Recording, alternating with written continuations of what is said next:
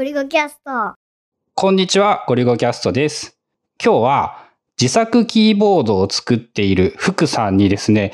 キーボード、自作キーボードの魅力だったり、なんで作り始めたかだったり、いろんなことについてお話を伺いたいと思います。福さんよろしくお願いします。よろしくお願いします。えっ、と、まあ、僕も実はこの場で今話すのが初めてなのですが、えー そうですね。簡単に自己紹介などをお願いしてよろしいでしょうか？あ、はい。えっと、はじめまして、福と申します。えっと、普段はソフトウェアエンジニアとして働いてます。で、まあ、一言で言うと、なんか作ってたい人かなっていうのがありますね。で、まあ、今回自作キーボードについてということなんで、まあ、ものづくり的なところで自己紹介をしたいと思います。で、まあ、父が建設業だったりして、まあ、子供の頃から家の何かを作ったりとか、修理したりとかっていうのを、まあ、日常的に見ていて、まあ、なんか作るっていうことが普通みたいな感覚があって、まあ、昔から何かを作って生きていくのかな、みたいな、えっ、と、思いはありましたと。で、まあ、そんな影響もあって、工業系の高校、大学と進んで、で、まあ、最終的にはソフトウェアエンジニアとして就職して、まあ、それからはずっとソフトウェアを書いている感じですね。で、えー趣味とかを振り返ってみると、やはり自作 PC を作って組んだりとか、まあ、ロードバイクにはまってる時は、まあ、自分で整備したりとか、あとは子供が生まれてから段ボール工作とか始めて、まあ、滑り台とか割と大きなものをそ、作そんなレベルのものまで。うんして、だんだん発ってきて、発展してきてしまって、それで、まあもうちょっとちゃんとしたものを作りたいなと思って、最近は木工もやっていて、たまたまなんか引っ越した先が、あのー収納が少ない家で、ワードローブやら本棚やら、なんかそういったものは、だいたい自分で設計して作って、こうぴったりはまるものを作ったりとかしていましたと。で、まあそんな中で自作キーボードにはまっていって、今では副業でキーボードの設計や販売をするっていうところまでのめり込んでいってしまいましたと。そうですよね。その自分で作るだけじゃなくって、気が、気がつけばなのかわからないけども、販売まで普通にするようになってしまっているんですもんね。そうなんですよね。今までの趣味で多分一番ハマっていて、多分こう、ハードウェア的なもの、実際のものっていうのと、まあ職業としてやってきたソフトウェアの両方が入っていて、うまい具合に融合してるというか、両方の要素が入っていて、とてもなんかこう、ロマンが自分的にはある感じです。あ、それは僕もその貸していただいて使っていて思ったんですが、そのプログラムが書けることで、ハードウェアをちゃんと自分で制御しているっていう状態に、まあ割と簡単にできるわけですよね。そうなんですよね。なんかそこは、なんて言うんだろう、僕の世代だと例えばなんですけど、プログラムを書くって言っても、なんて言うんだろう。まあ、ウェブ言語が流行ってきてからになってしまうと、ななんかその機械のもうちょ根っこの部分みたいなものはあまり縁がなかったような感じがするんですけど、そのキーボードを作るとかになるとかなりアセンブラに近いレベルのようなことまでなんかやれそうな感じがして、ああ、これはその、そういう最適化とかまで、こう、やろうと思えば楽しめるんだなっていうので、こう、手を動かすのとコンピューターが見事に重なっていて、すごいなっていうのは思ってたんですよね。そうなんですよね。そこが結構魅力の一つかなと思います。でそうですよね。今も、あの、ズームでお話をさせていただいているんですが、当たり前のように 3D プリンターだったり、木工用ボンドだったりみたいなものがいっぱい映っていて、もうきっとこの人はなんかずっとなんかやっているんだろうなっていう感じで。そういう方は個人的にあのすごい大好きで憧れるというか、こう、ありがとうございま聞きす。たいことがいっぱいありまして、えっ、と、まあ、基本的に僕が、あの、聞きたいことを聞かせていただきたく、えーよろしくお願いしますって言ってお誘いしてですね、まあ、その、自作キーボードについていろいろ教えていただきたいなと思っているんですが、えっ、と、まあ、まず簡単なところで、その、いつぐらいから自作を始めたっていう感じなんですか？そうですね。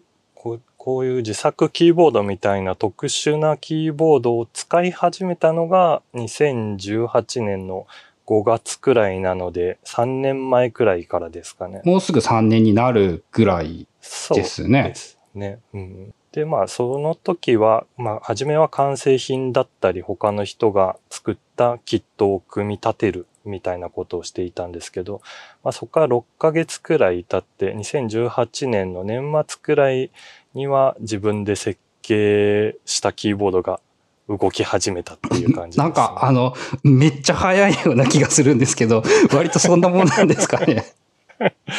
割と、うん、同じようなスピード感の人はたくさんいますね。この業界には。一回作ったら、もう、もう自分のものが欲しくなってっていうと、あの、なんて言うんだろう、サイクルとしては、えー、作り始めるのはもう2、3ヶ月経ったら、もう、もう一回自分で作り始めちゃうぐらいな感じってことですかね。あキットとしては多分、あの、1ヶ月に1回くらい新しいキーボードを買っていて、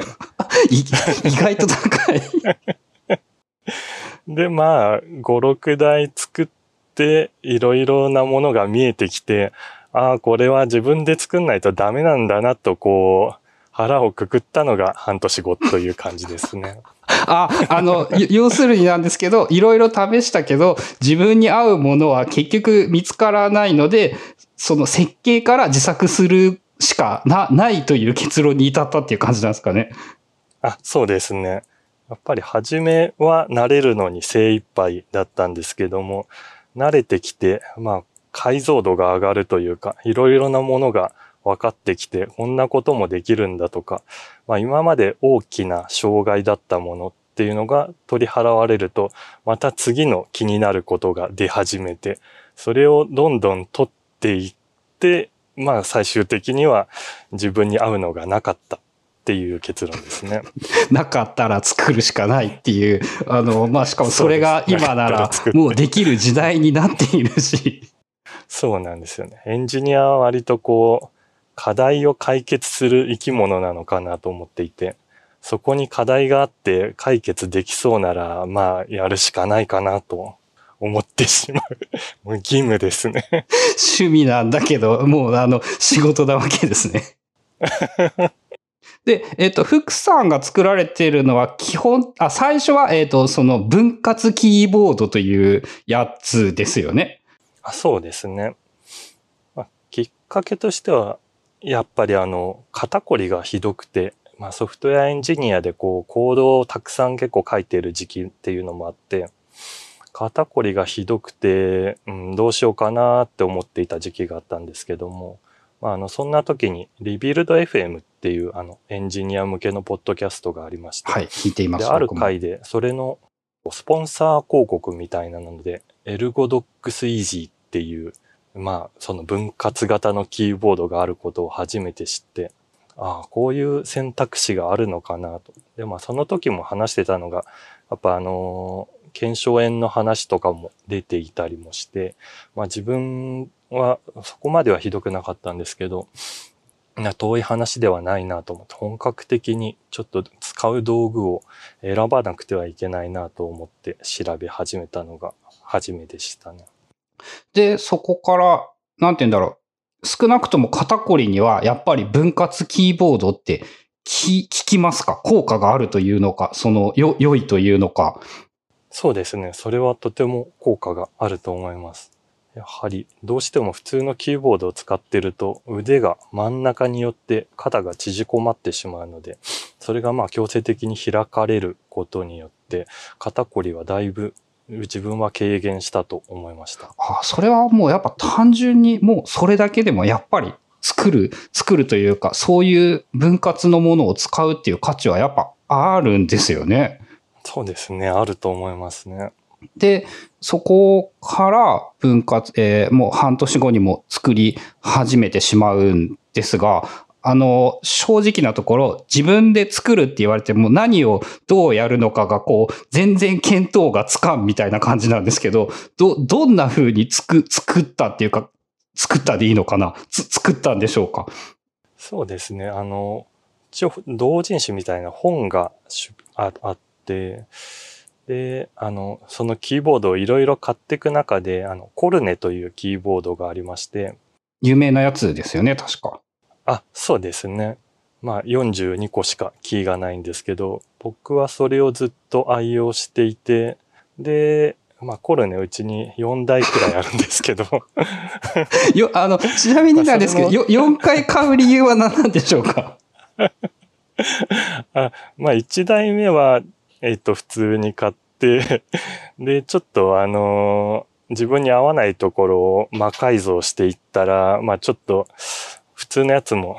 1台欲しいなと思って 次のを買って、まあ次のを買った時はその、ちょっとあのバージョンが上がっていろいろ機能が上がってたりしたので買ったりとか、あとは、キー、キーの、えー、なんて言うんですかね、キースイッチというものがあるんですけども、キースイッチの高さが違う種類のものがあったりとかして、それが低いやつっていうのがあって、それを使うのにもう一台とかっていう感じでいろいろ なんか新しいのが出ているいると買ってしまうみたいな、そんな感じですね。あ、すいません。はい、話の腰を折ってしまってすみませんが。えっと、で、コルネがよ4台揃ってから、えっと、自作に行くんですよね。で、そのコルネを、まあ、作ってる人は結構、その自作キーボード界隈が有名なんですけども、その人が、まあ、あの、技術書店っていうイベントで、同人誌、あの、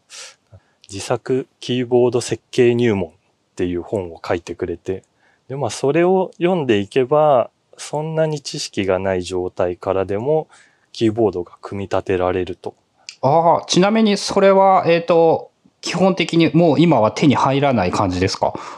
あ、今も販売しています。ああ、その電子で PDF とかで手に入ったりも。あそうですねあ。電子書籍で。はい、そうじゃあです。気になれば、まずそれを使えば大体できる。そうですね。なんか、その、どんな感じに設計するのかっていうのを、なんか要点だけでも軽く教えていただきたいんですけれど。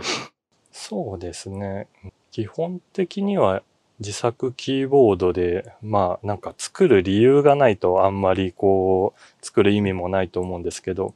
まあ作る理由の一つとして、えっ、と、キーの配置を変えるというのがありまして、自分の場合はそこを考えるところから始めた感じですね。そのコルネをベースにしつつ、そうですね。コルネの親指で押すキーと小指で押すキーを手前側、自分側にもうちょっと引っ張ってきたかったんですね。なので、まずそのキーの位置を決めますと。で、あとは、うーんファームウェアというかソフトウェア中身っていうのは、その QMK というオープンソースの、えーとソフトがあって、まあ、それを利用させていただけると、だいぶあまり知識がなくても設定さえしとけばできるので、ケースとそのファームウェアがあれば、ひとまず、あと、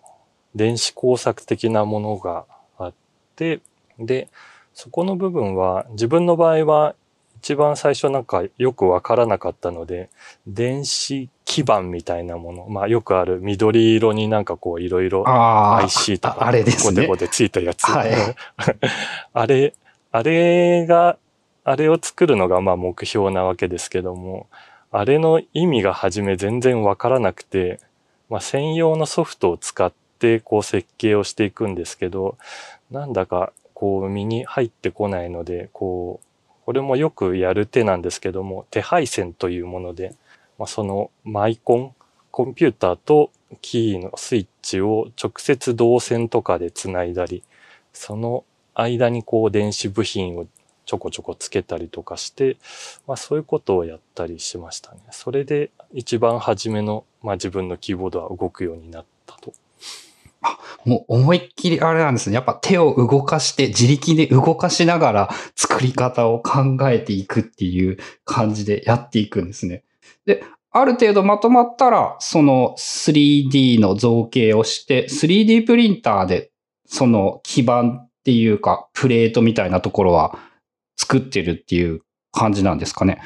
そうですね。このキーボードを、えー構成する要素としては、まあ、自分が作ってるようなやつはよくサンドイッチ方式みたいに言われてるんですけども、まあ、上のプレートと下のプレート、これはま単なるケースの役目ですね。で、それを先ほど言っていたような電子基板をそのプレートで挟み込むという形です。で、上と下の基板は 3D プリンターで、まあ、初めは出して、で、中のその電子基板は自分で手配線をしたりとか、まあ慣れてきたらそれを実際に工場に発注して作ってもらうみたいなことをします。おおすげえ。なんかやっぱ、あれですね。僕昔、クリス・アンダーソンのメーカーズを読んで、こう、そういうことが当たり前の時代がやってくるって言われてて、おお、すげえなーって思ったけど、やっぱそれがもう個人で普通にやれてしまうっていうのを、なんかその実際にやっている人から多分話を聞くのは初めてで、いや、やっぱやれ、やれてしまうんですね。そうですね。そのソフトを使い方を、まあ一通り勉強して、まあ自作キーボード設計入門の通りにやっていって、で、まあ、主に中国の工場のウェブサイトから注文、そのデータをアップロードして注文すると、えっと、最小で5個くらいから頼めるので、そうすると、まあ安、数千円とかで、まあ、数千円前半とかで注文ができるので。あ、その、そのレベルだったら、もうあれですね、そのお金持ちじゃなくていい、本当に一般人がもうできる、まあ5000円で5個作っていろいろ実験して、まあまあ、そのね、普通にその辺の安いキーボード買うことに比べたらめちゃめちゃ高いですけど。そうか。で、そこから作り始めて、あの、なぜか自分で作るだけではなく販売するっていう方向にも進んでいかれたんですよね。そうですね。そこは、うん、結構自作キーボードはコミュニティがどんどん成長していったので、まあ、そこに何かしら貢献したいみたいな気持ちもありましたし、やっぱりまあ自分が作り始めてしまったように、まあ同じような気持ちというか、もうちょっと自分と同じようなニーズを持っている人が多少はいるんじゃないかなと思って、恐る恐る販売に興味を持ち始めていった感じですね。僕はその使わせてもらってとか製品の写真とかを見て、あのうちの奥さんも話してたんですけど、クローとかバットとか、そのネーミングセンスの良さ、バットっていうやつはもう本当本当コウモリですよね。そうですね。あれはもう見たままをつけた感じです、いや、その自作キーボードで、その見た目とあれはその機能も目的を持って作られたキーボードですよね。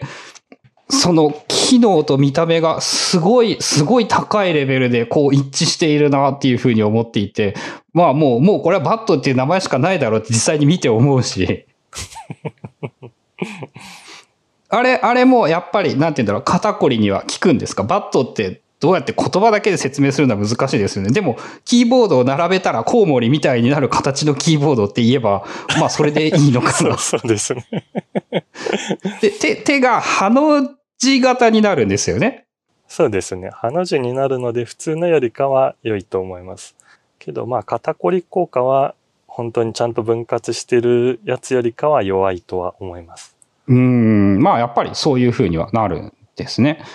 やっぱ、その自分で作るのから売るって言ったら、まあ、いろいろ大変なこととかあるんじゃないかと思うんですけど、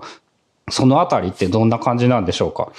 そうですね。とまず、まあ普通の人が組み立てて普通に使えるみたいな状態じゃないといけないかなと思っていて、まあ、販売を始めるまで結構自分の中では葛藤があって、まあ電子工作全くやったことないというわけではなかったんですけど、結構知識が足りない状態で、まあその自作キーボードコミュニティの知識だったりとか、まあ先ほどの本の恩恵を受けて、まあ、それをそのまま作っているだけという感じだったので、そのレベルの自分が売ってもいいのかっていう葛藤がまずは最初にありましたね。それでも、その、やっぱみんなに届けたいから作りたいみたいな感じで作ったっていうイメージなんですよね。そうですね。で、その頃、やっぱその本を読んで作っで、販売し始めた人もちょこちょこ出てきたので、まあ、それも追い風になって、あ自分もやってみようかなとちょっと乗っかっていったっていうのもありますね。えっと、やってることっていうのは、そのプリントしたデザインを中国に発注、プリントしたデザインじゃないか、デザインをその発注して、何らかの形でそのまとめた状態なものを、えっ、と、勇者工房とかで委託販売でしたよね。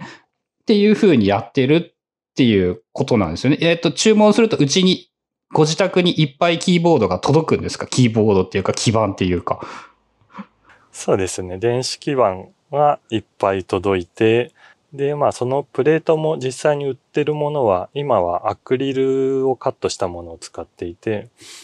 で、プレートは国内の業者さんに頼んでカットしてもらって、まあそれもまた大量に届くと。で、あとは他の諸々の部品も細かいのが結構いっぱいあるので、それも中国の通販サイトや国内の通販サイトから買って、まあそれを集めて、で、梱包作業はですね、なかなか時間と根気がいるんですけども、まあ、小小袋にいろいろ、例えばネジを。集めてきたら、そっか、自分でパッケージングしないといけないんですよね。当たり前かもしれないけど。ネジとかだと3000本とか買って、それを40本ずつに分けて袋に入れるとか。あ、あ、だから、そういう作業があの、なんかネジ、ネジネジカウンターみたいなのを作ったりしてるんですね。まあ、はかりでやる人が多いと思うんですけど。いや、あんなの、な、何に、何に使うんだろうって思ってたんだけど、それネジ3000本届いたら、いりますよね、そういうネジを数えるためのハードウェア。そうか、そこは全く想像してなかったです。そ、それはそう、そうなるか。なので梱包に必要なジグみたいなやつは、ロートみたいなやつとか、なんかそういうのは結構 3D プリンターで自作して作っていますね。ああ、すげえな。やっぱ、でもそこまで、そこまでできてしまうっていうのもやっぱなんかこう夢、夢溢れる感じですよね。で、僕、その貸していただいたキーボードを実際に自分で見てみて、その驚いたというかあれなんですけど、なんて言うんだろう。自作っていう言葉からする印象とは全然違って、なんて言うんだろう。こ、こんな質感高いものが作れるんですねっていうのまず驚いたんですよね。やっぱそれはもうもはや普通にこういうレベルのものが、なんて言うんだろう、大量生産じゃなくても作れてしまうんですよね。そうですね。作れてしまってますね。いや、これはすごいなっていうか、なんか、なんか舐めてたなって自分ですごい思っていて。僕はまだあまりそこから先には進んでいないんですけども、その自作キーボード界隈では最近だとすごい音とか食感にもこだわる人が多くて。音？あ、打鍵音とかですか？そうですね。うん。例えばそのケースで今こうプレートが3枚あるので横から音は漏れてしまうじゃないですか。はい。あの、言われてみればそれはもちろんそうですね。で、この周りのケースを、まあ、例えばアルミの削り出しとかで作ると、まあ、密閉されてより音が良くなる。楽器みたいな概念なんだ。え、あの、アルミ削り出しって、その個人レベルで作れるんですか？そうですね。それも同じように、その 3D CAD とか、まあ設計ソフトで設計して、そのデータをまたこれも中国の工場とかにアップしていろいろこう交渉するとできるっていう感じですね。えー、なんかそれはめっちゃ金かかりそうなイメージなんだけど、それもそ、そこまでのものではないってことなんですよね。まあ、でも、今まで話してたやつよりかは、ちょっとハードルが高いかなという感じです。うん、多分、きっとそうですよね。まあ、1個とか2個でも万レベルのお金が必要なので、ちょっと失敗すると結構悲しいかなっていう。ああ、そっか。だから自宅でちゃんと練習して、そのアルミでは作れないけど、そういうのをちゃんとやった上で、でもすごいな。やっぱその 3D プリンターでその試作をして中国のそういう工場にちゃんと頼めば、もう、なんて言うんだろう。変な言い方ですけど、市販品と見分けがつかないようなレベルのものが自宅に届くようなのが普通にできてしまうってことですもんね。そうですね。で、あと、えっと、一番聞きたかったというか、すごく、こう、きっと多くの人が、こう、一番、なんて言うんだろう、自作キーボードって言われても、踏み、踏み出せない理由というか、こう、なんて言うか、まあ理由なのかなっていうところで、あの、そもそも自作キーボードを作りたいと思ったら、こう、何をどうしたらいいのか全然わからんなんじゃないかと思うんですよね。で、例えば、福さんのその苦労をえっ、ー、と、自分も使いたいと思った場合に何を、何を買ってどうすればいいのかみたいなのをちょっと教えていただきたいのですが。基本的には自作キーボードのキットとして売られているものが多いので、まクロウの場合は、まあ、自分はブースというところであのストアを開いているので、そこでキットを買っていただくか、えっと、勇者工房という秋葉原に実店舗がある、えー、お店があるんですけども、そこの店頭で、いや、あの、通販サイトで買うことができます。で、それを組み立てるために、まあ、一番障壁となるのが、やはりハンダ付けが必要というところで。キーボードの数分ハンダ付けするんですよね。そうですね。途方もない数ではあるんですけども。まあ、多分学校でちょっとやったくらいみたいな人が多いので、まあそこで、まあ自分が初めて作る時もそうだったんですけど、そこまでするか、みたいなところは、やはり障壁としてあるとは思います。えっと、ちなみに、その初めてキーボードのハンダ付けした時ってどのぐらいお時間はかかったんでしょうか？ああ、そうですね。でも6時間くらいですかね。最初から最後までで。まあ一応1日で終わる。そうですね。1日では終わります。で、ちなみに、その、それまでにハンダ付けの経験とかっていうのは、その学校でやったぐらいとかですか？福さんも。あ、そうですね。学校でやったくらいですね。さすがに、キーボードのその基盤をいきなり本番をやるのではなくて、あの、捨て基板というか、ユニバーサル基板みたいな、こう、穴がいっぱい開いてる基板みたいなのと、こう、安い抵抗100本とか買ってきて、それで練習はしましたね。ああ、じゃあ、あの、それ、それも含めて何を買うべきかっていうのを、ちょっともう一回教えてほしいんですけど。そうですね。あの、細かいところを言うと、えっと、自分のブログに書いてあったりもするんですが、えー、ですね。まあ、一番大きいのはやはりハンダゴテですね。ハンダゴテにまつわるもの、ゴテを置く台だったり、ゴテ先みたいなやつとか、まあ、ハンダ自身と、あの、溶かしてつけるハンダ自身っていうのが多いですね。で、その他には一般的な工具でニッパーとかピンセットとか、マスキングテープとか、ドライバーとか、まあそういったものですかね。それだけあればひとまずは大丈夫かなと思います。その、は、えっ、ー、と、キーボードをハンダ付けするための道具として、ハンダゴテとかハンダ周りとか、そう、ハンダを乗せる台とかも、やっぱその6時間もやるんだからケチらずに買った方がいいんですよね、やるんだとしたら。あ、そうですね。ハンダゴテも安いのはいっぱいあるんですけども、おすすめしてるのは温度がちゃんと調整できるハンダゴテ。で、まあ一般的によく使われているやつがあるので、それを使うのがおすすめですね。例えばそのハンダゴテってそれを買うといくらぐらいなんでしょうか？では4000円くらいで買えますね。ハンダゴテ4000円ぐらいと台とかっていうので、まずキーボードを作るための道具で5000円ぐらいかかる そこがそうなんですよね。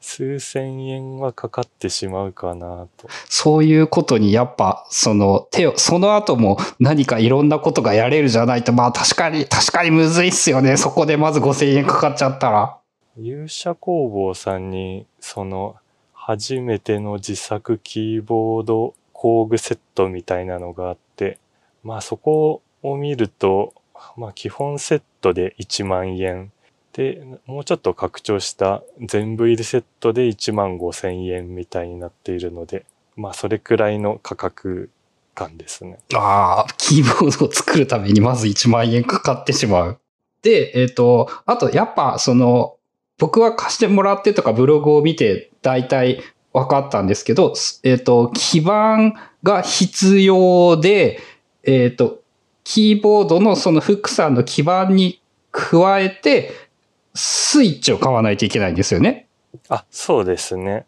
そのキットに付属するもの以外であれば、キースイッチというものと、キーキャップというのが必要になります。で、えっ、と、まあ、スイッチも、こう、いろいろ極めれば深い沼があって、どういうスイッチが良くって、で、そこにどういうキーキャップを乗っけるかというのも、探せばいくらでも無限にあって、えっと、大体の予算感として、その、一式でいくらぐらいっていう感じなんですか？そうですね。1から始めるとやはり3万から4万くらいはかかってしまうかなと思います。か、やっぱあれですね、ハッピーハッキングキーボードを買うか、自殺キーボードを作るか、同じぐらいの予算感っていう、やっぱまあ感じにはなるんですね。そうですね。まあ、あの、ではですね、まあ、それを踏まえた上で、最後に、やっぱ、それでも自作がいいなって、まあ、少なくとも福さんは思っていると思うんですが、そのやっぱ自作の何がいいかとか、どういうところがいいか、みたいなのを、ぜひ語っていただきたいなと思うのですが。そうですね。最近分かってきたのは、まあ、自分はソフトウェアエンジニアなので、よくコードを書くんですけども、まあ、これは自分の意見ですけども、ソフトウェアエンジニア用のキーボードっていうのは少ないのかなと思っていて。で、普通のキーボードの、まあ、ホームポジションってこう横一列になっているじゃないですか。なってます。えっと、JKL とか、その辺。で、えっと、この体勢って結構、そのままキーボードの上に置いておくと辛い姿勢かなと思っているんですね。確かにそうですよね。小指の方が短くって、小指はむしろこう Z とか、ハテナぐらいが普通ですよね。そうですね。多分この体勢だと手の甲あたりが結構ピキピキき出すんじゃないかなと自分は思ってます。確かに。俺もその左手の小指を痛めたのとかも、まあコントロール使いすぎっていうのはあると思うんですけど、きっとそういう無理な姿勢があるなと思います。で、多分さっきの姿勢ってピアノとかは多分いいんですね。ずっと弾いていたりとか、細かいコントロールがすごい効いたりとかするのでいいと思うんですけど、とはちょっとライターさんが実際にどう書いてるのかわかんないんですけど、こう、たくさんの文字を打つタイプの人はそっちでもありなのかなとも思うんですけど、ソフトウェアを書いているときは割と考え事をする時間が長くて、その間もやっぱキーボードに手は置いてるんですね。うーん、そうか。その常にそうですよね。指が動いてるわけではない。なので、このままだとかなり手に負担がかかってしまう。というところで、いろいろ試作を重ねた結果、まあなんかたどり着いたものを振り返ってみると、まあ自分にとってのこうソフトウェア書くときの最高のキーボードっていうのは、まあ普通に手の甲を上にして机にポンと置いた状態。これがホームポジションになるキーボードが欲しいと思ったんですよね。この状態であれば、おそらく、まあ、数十分とか同じ体勢でも、そんなに疲れはしないのかなと。そうか。その、動かしていないというか、一番自然な椅子に座って自然に手を下ろした時に、そこの、その、その場所に、その全部のキーというか、ナチュラルな姿勢でキー、指を下ろしたら、そこにキーボードがあってほしい。で、それ、それを実現しようとすると、やっぱりもう、俺が俺のために俺のものを作るしかないっていう結論になったっていうことなんですよね。そうなんですよね。で、苦労で言うと、それが実現できてはいるんですけども、まあ、あくまでこれは自分の手に合ったキーボードなので、ゴリュゴさんにの手に必ずしも合うとは限らない。他の人の手に合うとは限らないっていう状態なんですよね。うんうんうんうん。なので、まあ、そこはいろいろなキーボードが出ているので、まあ、可能であれば、あの、触れるところに行けるのがいいんですけども、今は多分その、秋葉原の勇者工房でしか実機を触る機会はあまりないと思うので、あの、イベントも少なくなってしまったというか、もうほぼなくなってしまっているので。そう、今はなかなかできないですよね。そう、そうなんですよね。まあ、そ、それに関して言えば、あれですよね。あの、勇者工房に行くと、えっ、と、時間貸しで、ハンダ系のもの、ハンダ付けのスペースを貸していただけるんですよね、確か。そうですね。今ちょっとこんな状況なので、その工作室みたいなのはストップしてるみたいなんですけども、多分緊急事態宣言とか取れたら使えるようになるかもしれないです。そういう場合であれば、その、あの、言ったらなんですけど、手ぶらで勇者工房に行ったらキーボード作って持って帰れるって、まあ、あの、作業はいるんですけど、って考えて大丈夫な感じなんですかね。あ、そうですね。そうやって作ってる人もたくさんいると思います。その場合って、あの、当たり前だけど、6時間かかるってことは、もう、あの、朝一で行かないと、その日中に持って帰れないってことですよね。あそうですね。なるべくなら早めに行かれた方がいいと思います。なんか油断してお昼の2時とか3時ぐらいに行ったら、は、お店何時までかわかんないけど、8時9時になっても 終わんねえみたいなことになっちゃうわけですよね。そうですね。まあそうか。結局、やっぱ手を動かさないことが多いっていうのが一番そのエンジニアにとっての、福さんにとってのその大きい理由で、だからその垂直に置いておきたいっていうことなんですね。そうですね。あの、めっちゃ元も子もない話かもしれないんですけど、考えるときはキーボードから手を離すっていうのはやっぱちょっと違うんですか？あどれくらい考える時間が必要かがわからないので、多分長い時間必要だなとか、他の紙とかに書くとかになったら当然キーボードから手は離れると思うんですけども、考える時間が正確に予測できないので、ひょっとしたら3秒先に書き出すかもしれないので、手は離さない方が効率的かなと。ああ、そう、その、そう、思考えて、よし、書こうって思ってからキーボードを、その、にもう一回手を動かすっていうのも、それも、その、嫌だから、やっぱ常に手元に置いておきたい。そうですね。え、周りってそう、そういう方っていうのは多いような印象なんですか？でも、そっか、自作やってる人がいっぱいいるってことはそうなのかな？そうですね。多いと思います。で特に最近は、あの、ソフトウェアも ID が発達しているので、あの、すごい保管が効くので、打鍵、打鍵数みたいなのは少なめになっている傾向だと思うんですよね。ああ、ははははは。多分、昔はすごいフルで全部自分で書かなくちゃいけないみたいな状況から、最近は1、2文字打ったら大体候補のものが出てきて、それを選択してみたいな状況が多いと思うので、その打鍵の速さだとか、打鍵数みたいなのがそれほど多く必要ないのかなと思っています。そうか。だから別に早く打つことが目的で自作のキーボードをやっぱり作るわけじゃないってことなんですもんね。そうなんですよね。で、あ、そっか。だから、あの、人によって多分使っているソフトとか、その候補が出てきたときに、候補を、例えばそのタブで選ぶだと小指が遠いから嫌で、そのタブをやっぱり親指で押せるようにしたくて、で、さらにその、人によっては、なんて言うんだろう、こう、まず使っているソフトが違うときっと使うキーボードが、使うキーが変わるから、自分に一番、その、ほとんど動かなくていいキー操作が欲しくって。まさにです。で、行き着くところまで行き着くと、やっぱりもう全部自分の好きなようにするしかない。そうですね。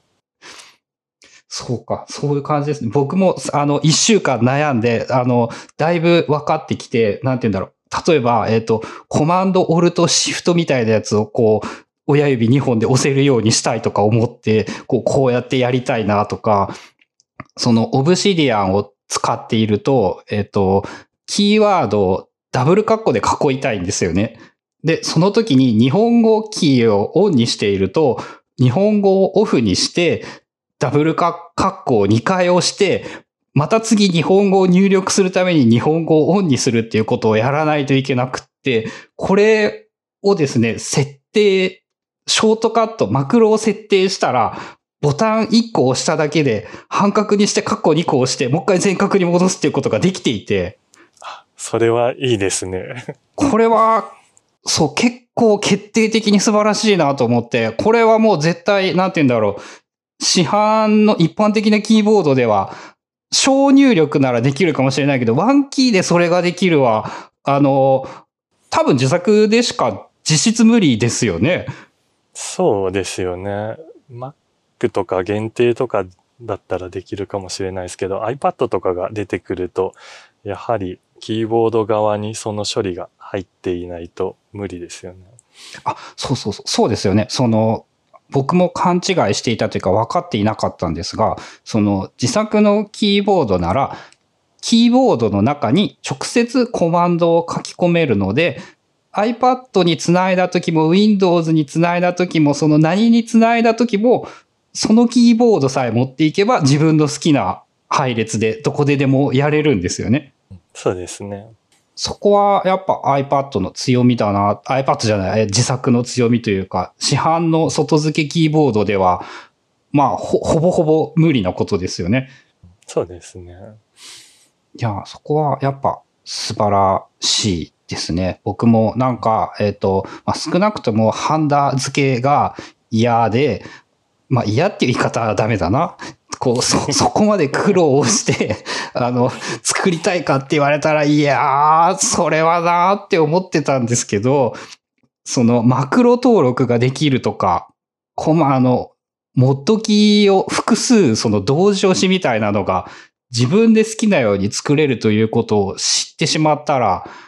なんか、あもう、なんか俺も作るしかないかなっていう感じで心が傾いておりまして。組み立てのところで言いますと、クローはまだその完成品の販売みたいなのはしてないんですけども、ちょっとやってみようかなというのはあったりします。で、他の手としては、勇者工房さんが、まあ、自分の店舗で出しているあのある程度キーボードの種類は限定されるんですけども組み立てサービスみたいなのも行われているので、まあ、そこで組み立ててもらって、えー、送ってもらうという形もできたりとかあとはコルネとかですと,、えーと、実際に完成品としを専門で売ってるような店舗もあったりするのでまあだんだん組み立てずに済むっていう選択肢も増えてきてはいます。そうか。まあ、やろうと思えば、それもね、コストというか、時間を考えたらそっちの方がいいのかもしれないですね。ただ、自分的には、その、やはりキットのものでハンダ付けを、まあ、手でしたりするものなので、ちょっと接触が悪くなったりとかっていうのは、あの、長い時間使ってると可能性としてはあるので、まあ、自分で作ってあの中身仕組みを分かっていれば、まあ、ちょっと開けてハンダをちょっと温め直したら復活したとか、まあ、そういうようなことは割とあったりもするのでおすすめとしては組み立てから体験してもらってもらいたいっていう気持ちはあります。そう。あの、最近そういうよく考えていることで、やっぱその、今の時代、なんて言うんだろう、物質がどんどんなくなってきてしまっていることによって、逆にこういうものをその自分で苦労して丸一日朝から晩までずっとハンダ付けをして作ったものっていうのはなんかこう安易な言葉なんですけどお金にはないような価値があるっていうのはあるんじゃないかと思って今自分もそのめんどくせえなって思ってたけど、やっぱそう、そういうことを好んで、自ら手を出してやった方が、こう、長い目で見て、こう、幸せな人生につながるんじゃないかっていうようなことは思っていて、まあそういう意味でもですね、えっ、ー、と、こういうきっかけをくださった福さんには大変感謝しております。ありがとうございます。はい。こちらこそありがとうございます。あの、キーボードも育、育てるものかなと思ってます。そうか、育てるですね。俺、でもね、ほんと一週間、あの、ずっと、あの、VIA って教えていただいた、あの、簡単に配列が変えれるソフトなんですけど、ずっと VIA を起動しっぱなしで、なんかこう、使っては配置を変え、使っては配置を変えで、ま、まだね、なんかこう、答えが出ていないような感じがして。まあ、あの、やっぱそれを楽しめるかどうかっていうことなのかなっていうのは、こう、身に染みて分かった気がするんですけど、でも、プログラマーじゃなくても、なんか、自分の好きなエディターを、なんて言うんだろう。ショートカットを自由自在に作れて、好みなことにできるっていうのは、めっちゃ、そう、効率という意味でもやっぱすごいなって思ったし、これは大変、なんか、新しい世界を知ってしまった感じで、素晴らしいものでした。じゃあ、あと何か最後に、こう、皆さんにお伝えしたいことなどがあれば、それをお伺いしたいなと思うのですが、何かいかがでしょうか？そうですね。少しでもまあ興味が湧きましたら、あの自分のウェブサイトを見ていただけると、えっ、と、その組み立ての解説とかも書いてあったりするので、まあ、実際にどういうふうな組み立てをするのかなというのは、ウェブサイトを見てもらえれば、ある程度わかると思いますし、あの、ツイッターを主にやってるので、ツイッターで何かご連絡いただければ、あの、可能な限り回答しようと思うので、よろしくお願いします。はい、そうですね。あの、福さんのサイトのやつは、まあ、言って、ポッドキャストを誘っといてあれなんですが、やっぱ写真で見れば一発でわかるみたいなこともきっといっぱいあると思うので、クローの形は音声では伝えられないですもんね。そうですね。割とキーボードのことを音声だけで伝えるのは辛いものがありますね。ので、あの、概要欄などにそういう細かいリンクなどいろいろ貼っておくので、もし気になった方は、そのサイトなどで、ま、まず実際どんなキーボードなのかなども見ていただければなと思います。ということで、えー今日はですね、自作キーボードにはまって、気がつけば製品化までしてしまい、しかもその間まだわずか 3, 3年経っていない、すごいスピード感ですね。えーそんな福さんに、えー自作キーボードの魅力などをお話ししていていただきました。本日はありがとうございました。ありがとうございました。